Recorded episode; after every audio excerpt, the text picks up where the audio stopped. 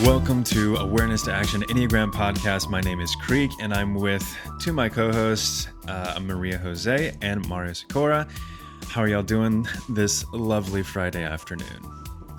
I was doing great until my disappointment over your lack of creativity about your the adjectives you used to, sorry. To, to, bring us into the episode. I haven't had coffee today, so that's um, probably you know I'm expecting something interesting, my jovial, jolly, you know, Yeah. whatever you want to do. And He needs a self confidence boost.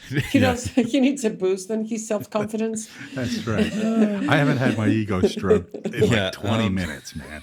So, Uh, I, I, I swear I'll do better. Um, okay, But uh, it's a holiday weekend. What are you going to do?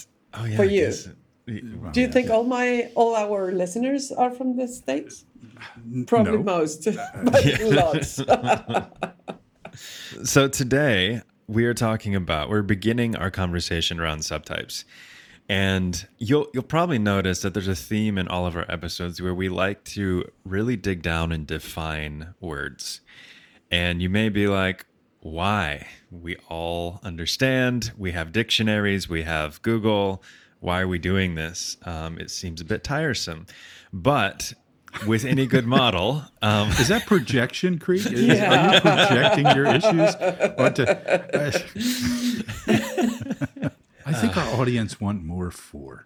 always, always. Let's throw away all the definitions and right. stick with the depth. yes. so today we're going to dive into more definition, but any any good model, we need to make sure we're defining our terms so we all understand that we're talking about the same thing. It's it's the Humpty Dumpty thing, right? Again, I'll. I'll Oh, right. Yeah, of course. Right, right. From uh, from Alice in Wonderland, right? She goes and Humpty Dumpty's talking to her and and uses a word. I forget the word he uses, but she says, "I don't think that word means that." And his response is, "When I use a word, it means whatever I want it to mean." And and this is not good conversation, right? This is not a, a good communication. I should Yeah, say. but you know, it seems it could be understood like he's just trying to make definitions up. But in reality, we all do the same without Sure. saying it. Mm-hmm. We all understand whatever we are capable of or want to, and think we're all seeing or understanding the same thing. And that's the tricky thing. If we don't define the terms, we're just assuming that what I understand, mm-hmm. it's what the other person is trying to convey. Well, and since coffee's on my mind because I haven't had any yet, when someone says, "Oh, you like coffee," I'm like, "Yes, but what does that mean? Are you going to go buy me some Starbucks?" Yeah, Or- you don't mess with Creek's coffee. but but that's that's a very important oh yeah i'm really into coffee too and it turns out they're mm-hmm. just it's just like super dark roast and and through a, a keurig and it's like no you're you're not into coffee Are you sure you're a four, Creek? I, you know i wonder sometimes i'm too happy um, and and uh, since we're on this topic, I got to say that uh, in the past few months, I have switched to Folgers Black Silk, which is the best off-the-shelf coffee I have encountered by far. I got Really? to say, I was stunned. I was in a restaurant and the coffee was amazing, and I said to them, I said, "Yeah, you got to tell me what kind of coffee this is." And they said, "You'll never believe it, but it's Folgers." And I'm a convert. okay I- I- rebrand There you go. Okay. I'm um, like, yeah, we won't get into that. I have a whole spiel on that. But let's go back into subtypes. We've mentioned them a few different times, but let's let's jump into them. How do we define subtypes? So, so before we before we go there, and we'll go there quickly, relatively quickly. the reason this is so important is because when it comes to the subtypes, when it comes to the instinctual biases in the Enneagram world, everybody thinks they're talking about the same thing, and people get into arguments over no, it's you know so and so is not this subtype, they're that subtype. And we're, there are situations where both people could be right depending on how they're defining the terminology right? So, in order to have a conversation, before we get into debate over what subtype somebody is or what instinctual bias somebody is, we have to make sure that we understand what we mean by that term, right? And this is the thing about models, okay? You can have multiple models for the same thing, but any model needs to be internally consistent, meaning it it doesn't contradict itself, and externally consistent, meaning that it describes that thing that you say it's describing. But there are different ways to do this. Okay. Now, again, to go back to our last conversation about Popper and uh, falsification of ideas, and um, and you know, dear listener, if you haven't heard that one yet, please do go back and listen to it. I think it's our best episode yet. But the act of eliminating errors in a theory applies here as well, right? We have to take a look at what the terminology we're using and make sure that we're eliminating any inconsistencies, any errors, and so forth, and ending up with an explanation that we think is the best for our use. So, there. So, what was your question? what are the subtypes? What are the subtypes? Yeah. All right. Maria Jose, you want to say something here? No, no. so um, the subtypes are the intersection of the two dimensions we use to describe the Enneagram. So we have the three instinctual biases preserving, navigating, and transmitting. And we have the nine strategies. I won't describe them all. But when But we. type four is striving to feel unique. Of course. um, and so the three instinctual biases are our set of values, what we focus on, what we prioritize, uh, prioritize, and the three, the nine strategies are how we go about um, fulfilling those needs, those instinctual needs. Every one of us has one instinctual bias that it's more dominant, that it's our zone of enthusiasm, as we call it, and each of us has one preferred strategy the strategy that we use the most. It's that on their own we can use both models. They're a typology on their own. Now when we combine both things we have one instinctual bias that it's the one we pay more attention to and we have one strategy that it's our preferred strategy. That combination creates a subtype that it's kind of the minimum unit of this model of 27 subtypes of the Enneagram. We could say that it's um, nine subtypes of each three instinctual biases or three subtypes of each type or strategy. Which one do you prefer, Mario? Well, it's um, because the convention of the Enneagram is nine uh, we tend to officially say that there are three subtypes of nine types. But in practice, honestly, I think we both treat it as nine version of three fundamental types. Okay. So these really are independent variables. Okay. And like Maria Jose said, in our experience, it can be effective to uh, teach them independently of each other. There are workshops that I do where I only talk about the three instinctual biases and not the nine types. Now, is that as robust as combining both of them? Well, of course not, right? Uh, by way of analogy, we can talk about how much somebody weighs. Okay, and that gives us basic information about somebody. So, by way of analogy, we can talk about how much somebody weighs. And that gives us some sense of that person. It gives us useful information. We could say, for example, that Maria Jose, wait, no, I'm not going to do that. Um, um, that, that, that Mario weighs 255 pounds. Okay. Well, that tells us something. Okay. Mario's probably a, a big guy. Okay. Um, but if we start now adding in how tall Mario is, that gives us a deeper understanding. Okay, if he's five foot four and 255 pounds, that says one yeah. thing. Um, if he's six foot two and 255 pounds, that says something different. They both say he needs to go on a diet, but you know that's besides the point. So, so and and likewise, we could talk about how tall somebody is, and that gives us some picture. But if we just If we add both dimensions, we get more. Okay. So both the instinctual biases and the strategies can be useful on their own, but adding both of them really adds some robustness to it.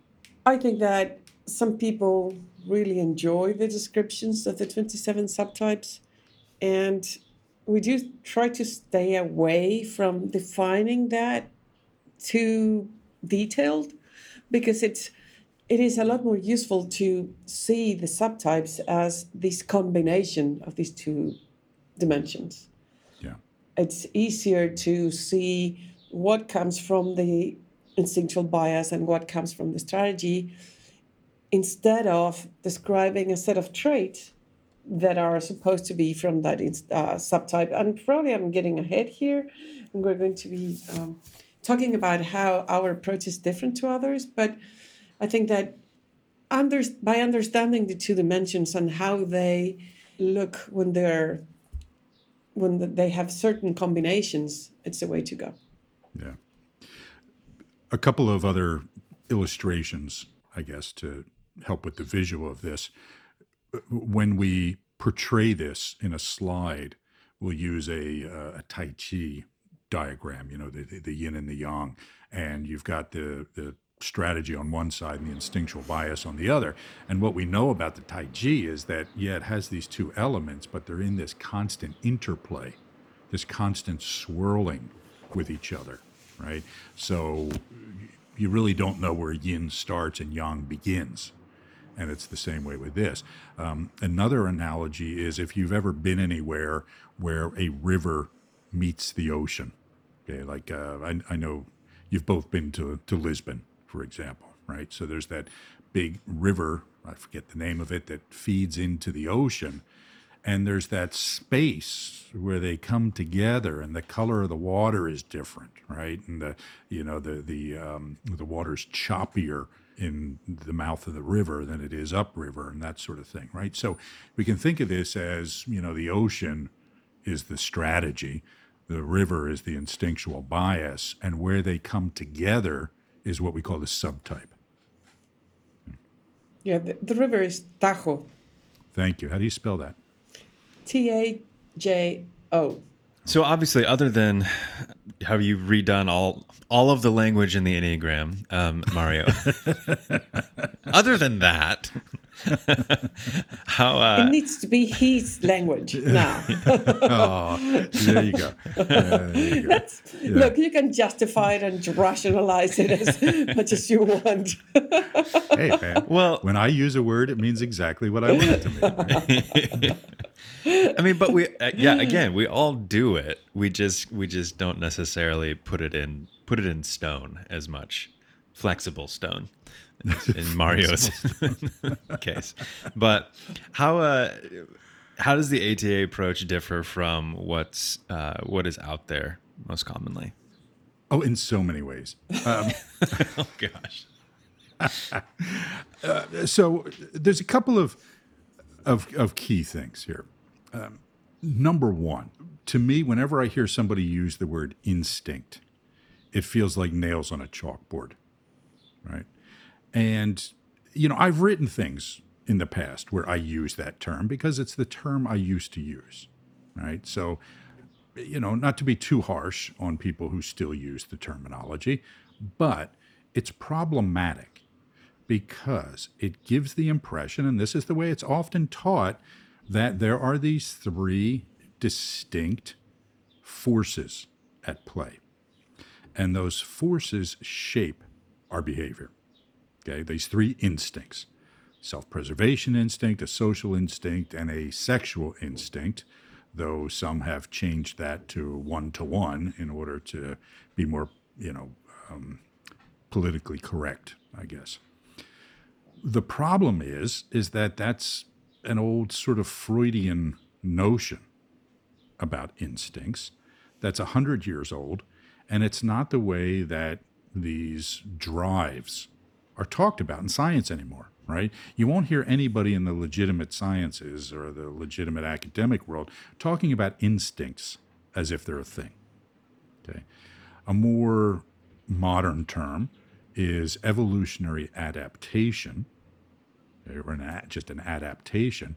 And there are many of these, right? There aren't just three, there are a whole bunch of them. And within what we call these instinctual domains, there are multiple adaptations that seem to be related to each other in some way and tend to co express in people.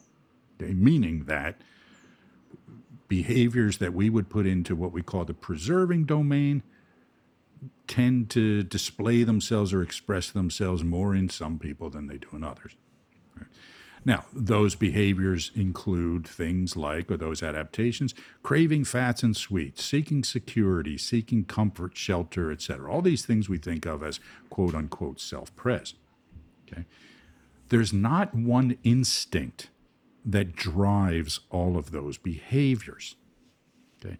Now, human nature is really, really, really complicated. Mario, but j- just one, Yeah, just one thing before you move on. I think that even not only is more probably correct to use evolutionary adaptations, but it gives a different meaning, I think, to the understanding of the instinctual biases. Because when you talk about the instincts as people usually talk about, and then if you com- if you compare it to evolutionary adaptations, which implies that there's a value in having those, that there's something that worked so that those genes kind of were passed on from generation to generation. So it's a good thing versus having an instinct that I need to tame, that I need to uh, kind of control, or uh, so it is very different. So it's not just being more correct, but it's Yeah. how we think about these things. Yeah, you're absolutely right, and and also it takes us to this idea of you know when people say, "Oh, I have to work on my self-preservation instinct," right? Well, number one, there's no such thing, so you can't. Number two, if all you're working on is self-preservation, well, what do you mean by that, right? So what we can work on are behaviors related to these domains, right? But you can't say I'm just going to work on one thing and expect it to affect all these things. So what we would say to somebody is if they came to us and said, "Well, I need to work on my self-preservation."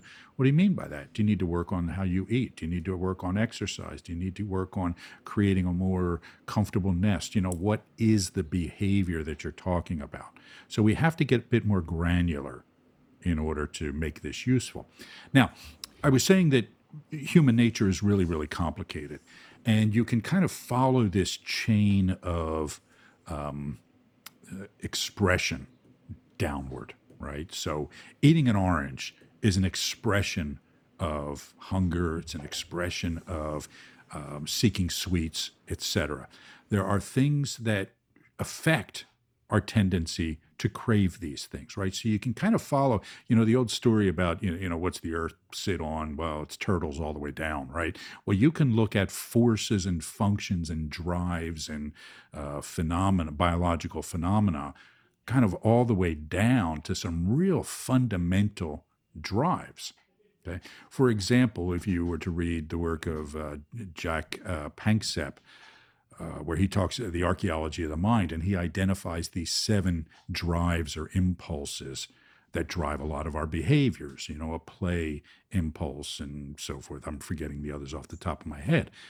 Well, you know, one could say, okay, they're closer to the root of what's driving things.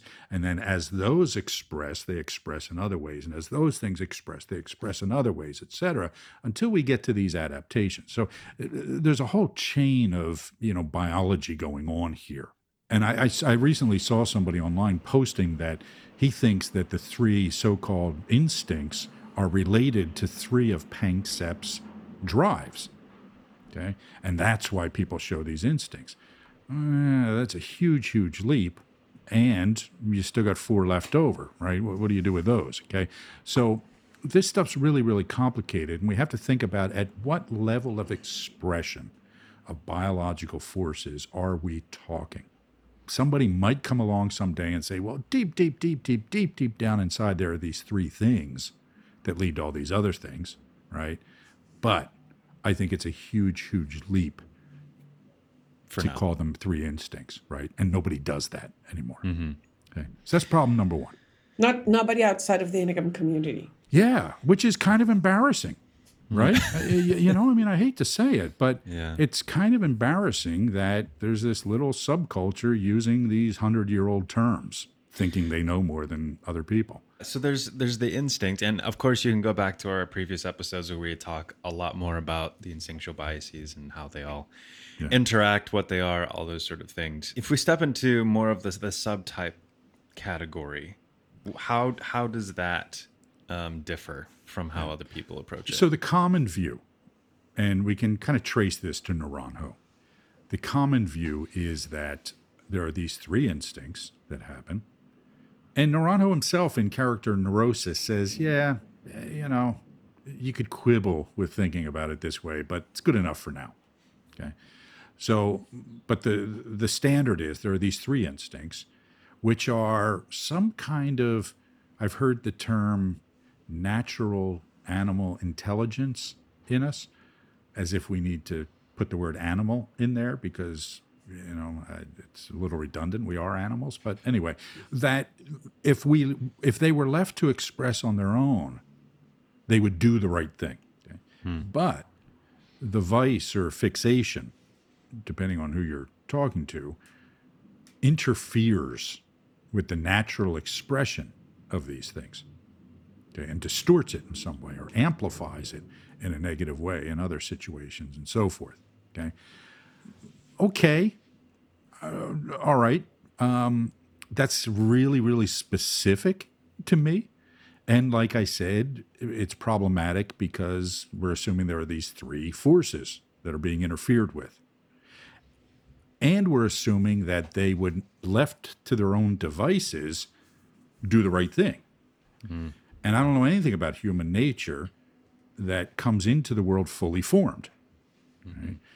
Great line from Lucretius where he says, you know, trees don't just pop from the ground and men don't just pop from the womb, right? Everything goes through a progression of growth and maturation. And behaviors related to these instinctual adaptations need to as well. Yeah, and, and what is right? I mean, the right thing. What are we talking about? So, would you do something useful? Would you do something effective? Or, and probably if we go back again to thinking about evolutionary adaptations, we would do something that would serve a purpose at some point in some place, but maybe not in the current situation. Yeah. Mm-hmm. the amount of times that a bird has built a nest in the wrong place. Yeah. Definitely using the preserving instinct, but that doesn't it wasn't the right choice. Exactly right. And again, I, I wouldn't say that's a preserving instinct. I would say it's a drive to build a nest, right? Right, And- right, right. Yeah. And so, you know, and this is the problem with these things is that they need to, like everything else, be managed. Okay. And it helps us to understand. Now, our view is not so much that the vice, you know, distorts or inhibits or amplifies or anything like that, the instinct, but the easiest way to explain it.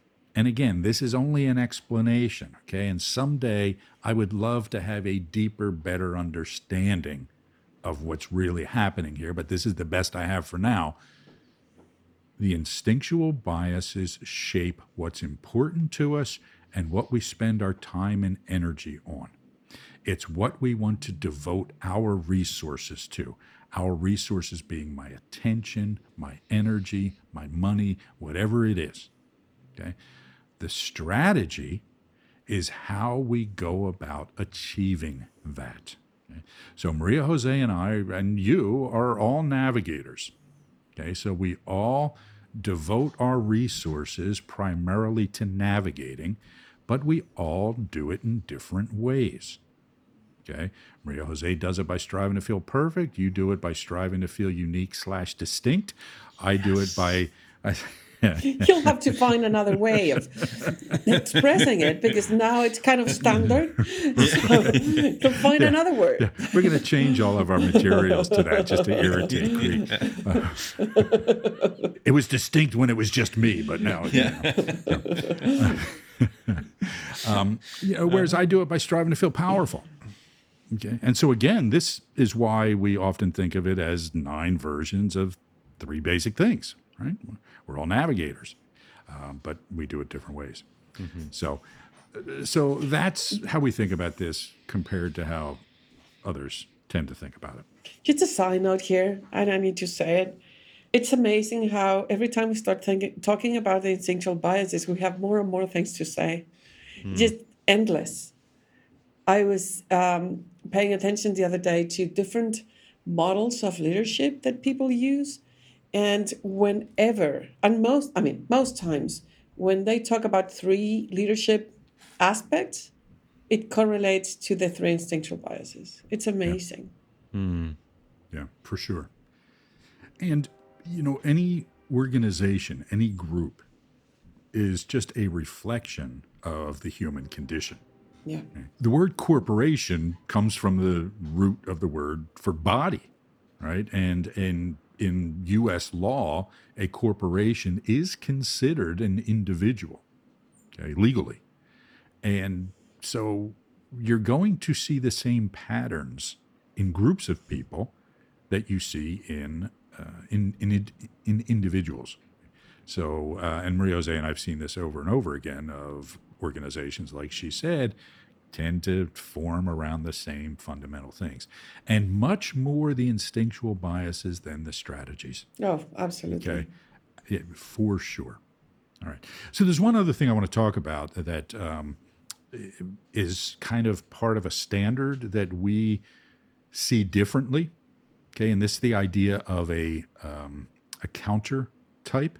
The common perspective, or at least in the Naranjo tradition, is that within each group of subtypes of the nine types, there is one that's the counter type, meaning that it goes against the vice or fixation. And in each grouping, that's different. In some, it's the self-pres, and others, it's the nav, you know, the social, whatever. We don't see it that way for a couple of reasons. Number one, it's just a bit too convenient, right? I mean, it's like, okay, why would that happen? That raises, that's an explanation that raises a whole lot of questions for me. Okay. Just seems too convenient. And one of the ways I heard this explained by somebody who advocates this perspective is well, we all know there's a counterphobic six.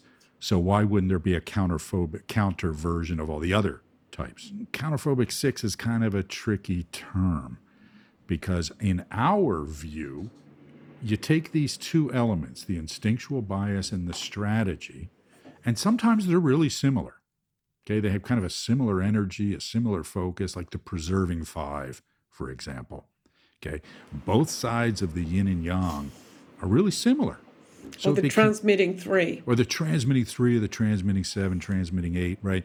It becomes kind of the, the stereotype of the type. But other times you have these two forces that are really different from each other. Transmitting five, right? Transmitting but striving to feel detached. Transmitting nine. Preserving three. Preserving three, absolutely. Okay. So you get these things that have this tension with each other. And they don't look like the stereotype.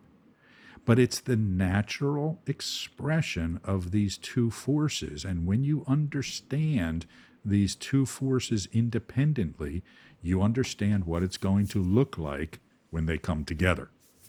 Yeah, and from the outside, but and also from the inside, because it's you understand how people feel what's their experience? So what are these inner forces fighting with each other like with the transmitting nine?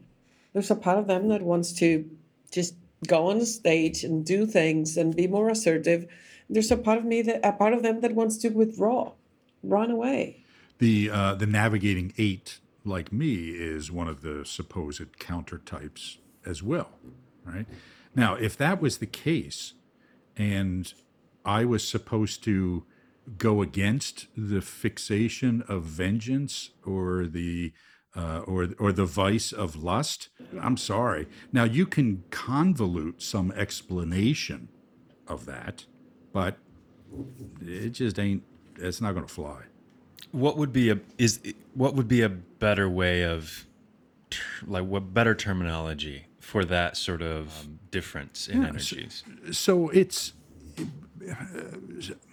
so we always want to operate from first principles. Okay, first principles are if we continue with me a navigating eight, somebody who's navigating, right, who wants to understand group dynamics and you know function within them, and somebody who's striving to feel powerful. Okay, you bring these two things together. What's the logical outcome going to be? Somebody who seeks power in groups.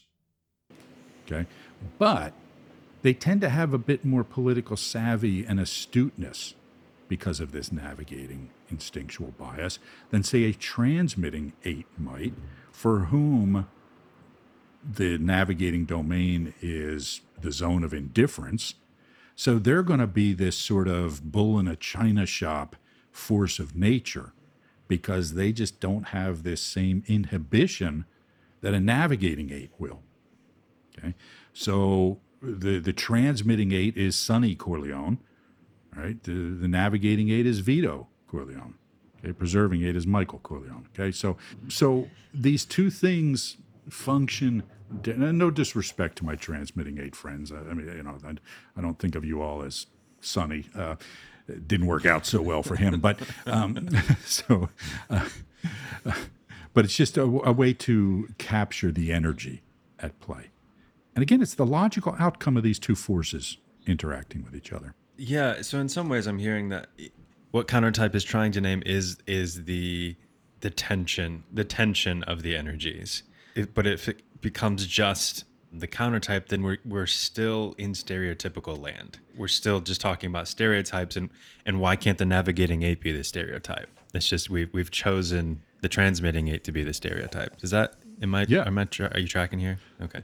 Yeah, well, I, I, I think, uh, again, the stereotype is the one, it's not quite arbitrary. It's the one in which the two forces most reinforce and amplify each other. Okay. Okay. So, um, so because that makes the two things more obvious. Okay, transmitting eights are really easy to spot. Preserving sixes. or preserving sixes, okay, Yeah, yeah, but for sure.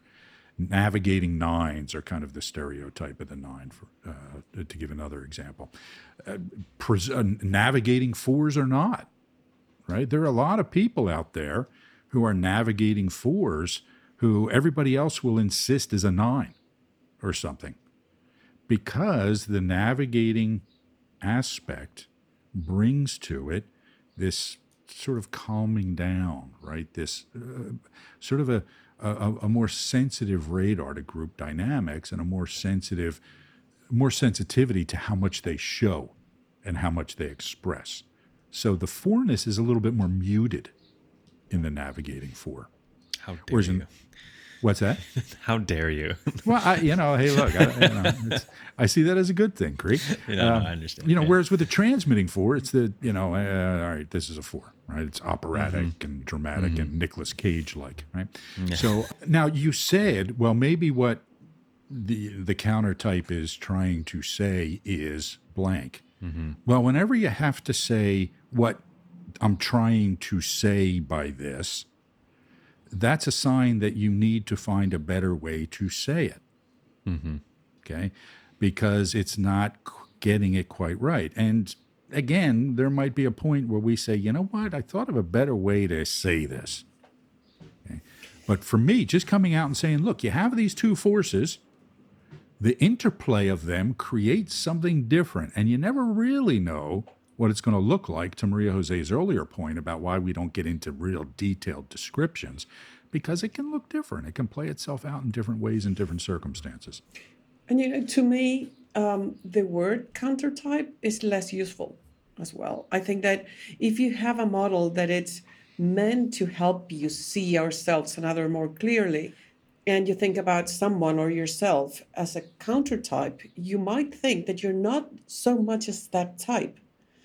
You're less like that. And you know, in some ways, it's as you said, maybe more muted. Or if you think about a transmitting nine, for example, it's not like a fully a full expression of the transmitting nor the full expression of the nine. It's but it doesn't show you the nuances of like how the nine expresses and how the transmitting expresses in the transmitting nine because you're thinking of like not a nine less of a nine but not the details of how that manifests For me, signals that there's a high probability that somebody's mistyped is when they say, well, that's because I'm the counter type. Or they say, well, that's because I've done a lot of work on myself. Yeah. Yeah.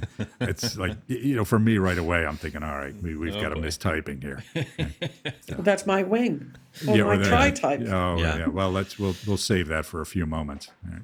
So, uh, again, the reason why understanding this is really really important again is to help us get better at typing ourselves and other people. Right, really understanding what's happening.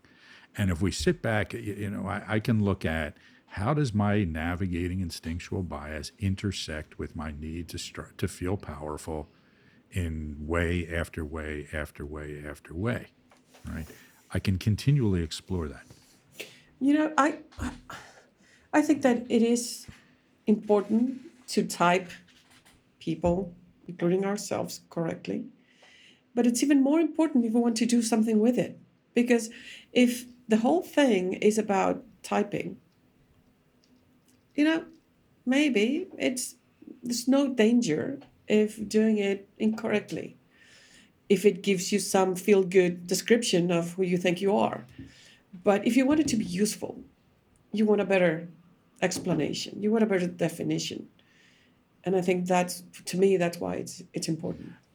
I'll also point out that if you ever hear anybody saying that, well, that fundamental thing associated with a particular type is not important to me because I'm the counter type, again, you've got somebody eh, you know who's mistyped right? If if an eight comes to you and says well you know i don't really care that much about power because i'm a quote unquote social subtype N- no. No You care differently. yeah, if, if you come to me and say, "Well, you know, I'm not, you know, I don't, I'm not really the workaholic, you know, driven kind of type three because I'm the counter type," I get You're a news for nine. you. You're, you're mistyped. You know, I mean, it's just right. So uh, it's it's just confusing to people and confuses people over and over again. So when it comes to the the complicating factors of type, why do you all choose to avoid talking about wings or tri-types or all the other terms that are being made up these days? Yeah. Well, look at look at the way you phrase that. All the other complicating hmm. elements, right? There's the great Einstein quote that every explanation be as simple as possible, but no simpler, right? So we can argue about what is simple enough. We are dedicated Occamites, right? Meaning that uh, if you think of The big word of the episode. Even if you just made it up. As we've discussed before, I'm sure, William of Ockham was the medieval theologian and philosopher most famous for Occam's razor, which is often misinterpreted as the simplest explanation is the, usually the right one. But what he actually meant was don't add unnecessary variables. If you can explain something in two steps, don't add a third. Okay. So that's kind of, you know, I, am very much a fanatic about that. Okay. So if we can explain something in two, don't add a third. For me, properly understood, the instinctual biases and the strategies explain everything we need to know about eh, every everything that's yeah, I'll say the most important things about the type. And some of the other ideas seem to me to be either, I'm just going to come out and say this, errors injected into the system or unnecessarily redundancies. Okay, let's start with tri type. Okay, I get it.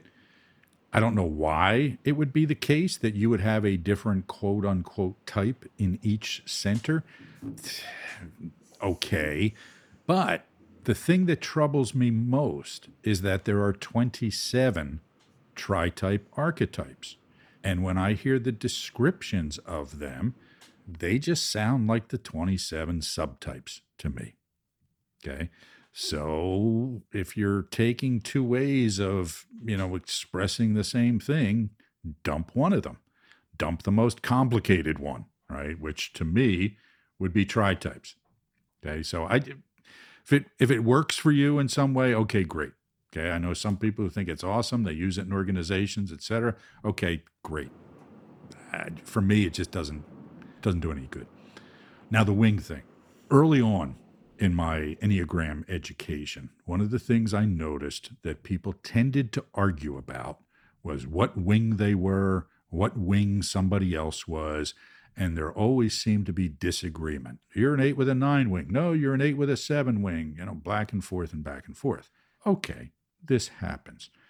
But when I started using it in organizations, I would find the same thing and it would seem like an, an unnecessary distraction to people. Now, it did explain differences, but then I started to notice something as I started to understand the instinctual biases better is that there seemed to be a correlation between somebody's subtype and the wing description that they tended to identify with or be identified with. For example, every transmitting eight that I would encounter would fit the description of an eight with a seven wing. Every transmitting seven I met would fit the description of a seven with an eight wing, etc. Okay. So I started to realize okay, wait a minute. There's something weird going on here. At the same time, I would notice that people would say, "Oh yeah, I'm clearly this wing or I'm clearly that wing," but you know, and uh, somebody else would say, "Yeah, I don't think either of them really fit me that well." And then the theory became, well, you know, some people have both wings equally, or some people don't really have a wing, et cetera, et cetera. Okay, again, problem with the theory. What's really happening here? Now, I just started to assume that there was, you know, what people were really talking about were the subtypes in kind of a convoluted way, unnecessarily complicated way. And then I started finding out about the history of the idea because I noticed, for example, that Claudio Naranjo, where all this stuff kind of came from, never talked about wings. And I started reading Sandra Maitri's work and listening to her interviews with her, where she said, Yeah, this idea that you're a four with a five wing or a four with a three wing was an add on by people who weren't exposed to the idea of the subtypes early on. And they did know that Ichazo said something or other about wings. Okay, he was talking about something completely different. And so they started coming up with this idea that you're either a four with a five wing or a four with a three wing. So it's an attempt to explain something. And the analogy I always think of when we talk about this. There's the old story, parable of cutting the ends off the pot roast. Okay. So this young woman is going to cook her first pot roast. And so she does what her mother taught her to do. She puts the pot roast into the pan and cuts the ends off of it and cooks them separately. And she says, Mom, why do we do this? And she said, I don't know. It's what my mother taught me to do. So she goes to the grandmother. Why do we do this? I don't know. It's because what my mother taught me to do. Okay. They go to the great grandmother. Why do you do this? I do it because, you know, when I was your age, we had really tiny stoves and tiny pots to put them in. So we had to cut the pot roast to size. Okay. So this was an explanation that, you know, was outdated, quite frankly right? It wasn't necessary anymore now that we had bigger ovens. The same way now that we really understand the instinctual biases and the subtypes, uh, the wings are just a confusion to me. Yeah, and I, I feel like I have said these in different platforms a hundred times. But it's not only a bad definition, but or unnecessary, but it's just not actionable. So when I define my myself or other people using the preferred strategy and the instinctual bias, I know that I need to change the narratives around my preferred strategy. I'm trying to feel perfect, and that sometimes helps me and sometimes doesn't. and I need to change that narrative. What I think it will help me feel more perfect.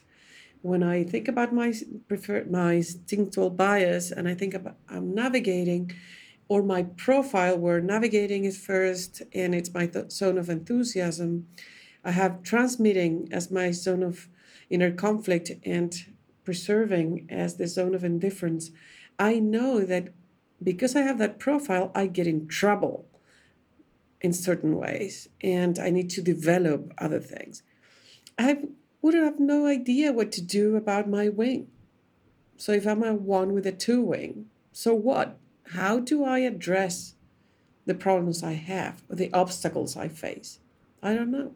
I do want to make the point here that obviously there's a whole lot of people in the Enneagram world who disagree with us. Surprise, surprise.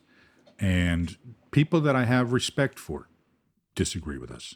And people that I have respect for think, you know, oh, I find the wings very helpful, et cetera, et cetera. I find the tri types helpful. Fewer of those, quite frankly, than wings. But okay, again, for us, we're looking to make the model as robust and accurate and clear as we can. So the wings just don't meet our criteria for the uh, usefulness, to use María José's idea, added to balance the degree of complexity that they bring. I, th- I think we, what we can what we can say, what we can talk about with wings, just quickly as we're finishing up here, is that the way they do play into the system is that it's the tension, the polarities of the numbers on either side that create, um, like for four, right? Striving to feel outstanding and striving to feel detached. How best to do that is striving to feel unique um, and separating yourself from people by being outstandingly detached. Yes, so that is the original Ichazo view, but it was about the vices rather than the strategies. Okay, so um, you know he would say for the four, it was envy is kind of and and he was using this as an analogy. He wasn't using it as a causal mechanism. He was saying that to understand what it's like to be a four, what this envy is like, you take the stinginess of the five and the deception or vanity of the three, and you fold those in like wings, and that creates the envy, this aspiration of wanting what you have because it will make me feel better. Um, so that's what he was talking about. But the people who started talking about the wings in the United States early on didn't know this teaching. Okay. And, and again, you can you can you know do Google on Sandra Maitri or read her book, and she talks about this. And she was one of the students who was there in in um, Naranjo's original teaching. I'll take the role of a transmitter that we don't have in the room, and I'll say that we have descriptions of the 27 subtypes in our book Instinctual Leadership, working with the 27 subtypes of the Enneagram we try to avoid or stay away from describing um, the 27 subtypes in too much detail, but we do, however, have descriptions of how the interplay of the strategy and the instinctual bias manifests in each of these 27 combinations and how we work with the different profiles, different leadership styles they have, and all of that in this instinctual leadership book that you can find on Amazon. Yeah, and and when we say that the descriptions are short, I mean there are a couple of pages, right? So it's not like it's you know two sentences or something. So um, so there are good descriptions in there. Yes, thank you for transmitting there, María José. All right, so yeah, tune in next week. Uh, we're gonna start diving into each of the subtypes. Thank you all for listening, and uh, we'll we'll talk to you next week. Thanks for listening to the Awareness to Action Enneagram podcast. If you're interested in more information or talking to Mario, MJ, or myself, feel free to reach out to us through the links in the show notes or by emailing info at awareness2action.com. All episode transcriptions and further information can be found at awareness2action.com slash podcast.